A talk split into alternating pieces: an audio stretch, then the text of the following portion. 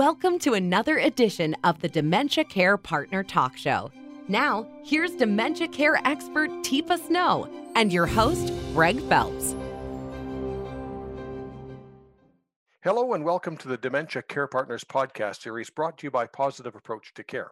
I'm your host, Greg Phelps, and with us once again is Teepa Snow. Our topic for today is dementia in veterans. And uh, thank you to mm. the person who wrote in with this topic. It's something we probably should have discussed before, but Teepa, isn't dementia dementia no matter who has it? Oh, well, yeah, now that's really interesting. It turns out each time a person gets dementia, it's highly dependent on the individual as to how the dementia will play out. Then we have all the different dementias. And then we also have other health conditions that could play into the development of their dementia. So, PTSD, um, depression, anxiety, uh, health things that may be related to having lost a limb or having been in combat.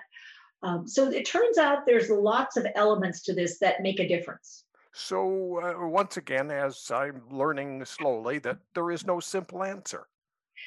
There is no simple answer other than don't make assumptions. That's my simple answer, which is don't make assumptions, get curious, and do some assessing before you move forward in anything.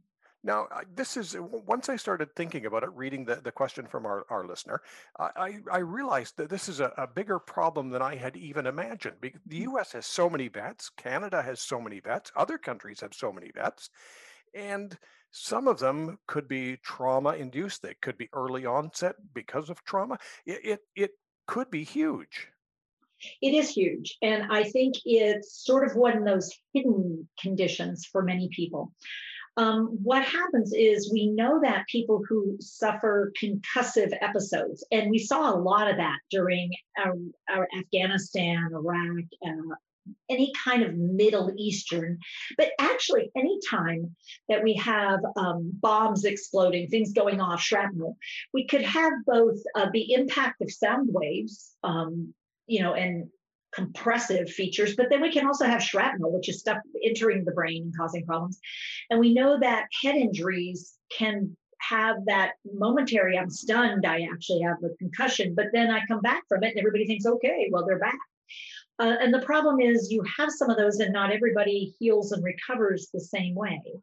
Um, and we put you in a combat situation where people are sneaking up on you, popping out on you. Um, you could be doing exactly the same thing. Landmines are a great example of that kind of phenomenon, where you're fine until you're not. And so now, how do you figure things out from there? And so we are seeing more young onset. We're also seeing vets from previous conflicts. Um, older wars might be showing more symptoms, more signs. And that may have to do with this idea of depression and anxiety being causative factors, or maybe some of the nerve agents or things that people might have been exposed to, um, or other things. In the old days, didn't we just used to say, oh, he's shell shocked, he's like that? Uh-huh. Yeah, it turns out that we've always had issues with people coming back from combat, particularly. But it's interesting, you don't even have to be in combat situations to feel this sense of distress. So, what we're finding out is when we talk about veterans, historically, we've always talked about war veterans. But it turns out, even in times when people in the military get asked to do things, and those things might be natural disaster management, they like in Katrina. During Katrina, during that horrible event, um, the National Guard and even the military were asked to come in and help out. And I mean, and they saw and did things and experienced things.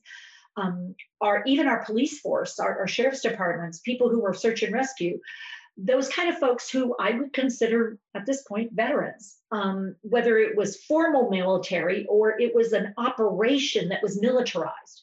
In other words, you have to just get it done. Um, you have to master sort of emergency reaction skills.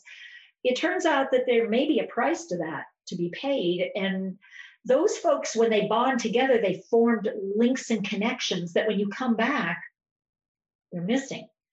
And but I need those. I, I, I, need that sense of camaraderie, that relationship where I've lost people and I, I can't replace them. There's no replacement. Or I feel in dangerous situations when it's not actually a dangerous situation, PTSD. Um, it turns out that's so common among veterans. Um, and we really didn't realize, and we are not really doing a really great job of assessing.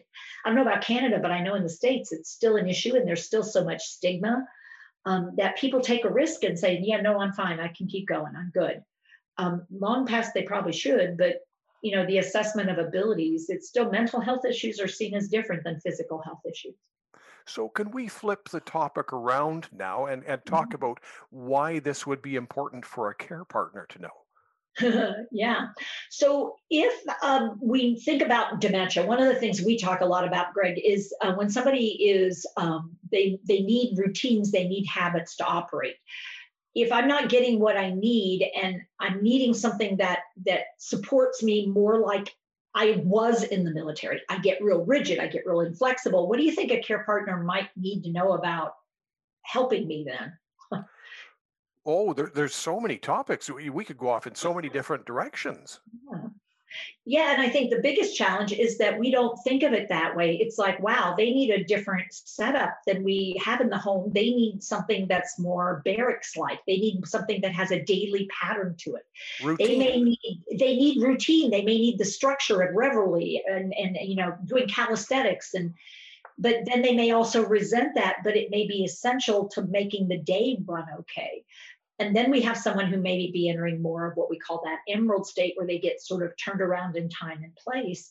And they may think they're in a dangerous situation or a risky situation as a care partner. Uh, I'm in bed with my husband, and suddenly he goes, and he's trying to choke me. And it's like, whoa, what is going on here? Well, I touched him in the night when I rolled over, and his brain said enemy soldier, or he may have Lewy body. Um, and I'm not trying to create a situation where I'm making people be fearful. I'm trying to alert us and create awareness that it's not the person who's living with dementia's fault and it's not the family member's fault. It's really, in my estimation, a lack of recognition of how risky this is to send family members and people living with dementia unrecognized into these life situations without creating some sense of support for people. So, in a in a care home for veterans, it's probably not a good idea to show war movies on TV. Oh, yeah, definitely not. It's also probably not a good idea to have loud noises or surprises happening, balloons popping, um, things that we might not think much about. It might not be okay to come up from behind someone and put your hands on their shoulder and good morning. It might be really risky to have the lights down low and quietly enter someone's room to see if they're awake and ready to get changed for incontinence. I mean, there's so many backing someone into a corner in a in a bathroom to try to help them get their clothes off, and you're just using the wall for support, but they may not view it that way. As a, as a care partner, would it be helpful if I knew what branch of the service they were in and, and maybe their rank? That might be incredibly helpful because if I approach you, Greg, sir, yes, sir, Hmm. as opposed to Mr. Phelps, it's Teepa, you know, that might get a different reaction. It might be um, Major Phelps. I may have increased your rank. I'm not sure, you know, but if But Uh, you know, if I use the appropriate address, I may get a behavior that you would expect um, from a superior, from someone who's in the military. So if I know those things, I may attention, soldier, uh, you know, but uh, you know, or sailor. You know, those are the kind of phrases that I may want to get my head around. Women's voices, I may need to be thoughtful. We have a lot of women in the military now. Um, but at the same time, for people who've been in previous wars, that would not have been the case. So we've got a whole bunch of new issues that we're, I suspect, going to be coping with. People, you you have um, probably hundreds of different topics available on Mm-hmm. YouTube and through your website and everything else. Have you ever done a video specifically for this? I remember you were teaching in uh, where was it? Yountville, just outside of Yeah. Napa in California. You know, it's interesting. I've done a lot of webinars. You know that, Greg? And now that I'm thinking about it, I don't know that we've ever recorded one of them um, because I used to work in VA. Uh, I did work in vet with veterans and, and in veterans situation. We've actually done I've done work at the national level, but I don't know that we've ever created a video specifically speaking to um, veterans care. And yet I have one of my uh, one of my early people that I did that did mentor work with me did, and her name is Heather McKay, and I know she created some some videos for veterans and families and staff. So maybe that's something we could sort of see if we can find and make it available when we when we do our podcast sharing, um, because it may be something that might be helpful. Because I know Heather spent a good bit of time working with veterans homes. Teepa, if if people want just general information on dementia, that would be a good first step. But then uh, can you offer a, a, consultancy? Can can they talk to somebody at at, at PAC and, and find out more information? Yeah, we do free half hour consults. They can also do more in depth consults. We also have some things that we call challenging situations that get you to think outside the box, which can help you with puzzle pieces and putting the puzzle together. And I think sometimes what we really need to do is step back and go, does having this person be a veteran, does that have potential impact? And it's like, oh, okay, well, let's add that into the mix. So, if nothing else, acknowledging recognizing that service to country and putting yourself at risk may create some special needs and special situations, and they probably will be challenging. So, those are some things I could think of right away. This may be a topic that we'll have to revisit sometime in the future and maybe you're going to put me to work again. I think you tend to do stuff like that for some reason, but it's not a bad plan because people who've served deserve, deserve good service. And I think, unfortunately, maybe we've been missing our mark as much as everyone else. Teepa, thank you very much. You're welcome, Greg. Thanks for bringing it to our attention, or our listener did anyway. You've been listening to the Dementia Care Partners podcast series brought to you by Positive Approach to Care.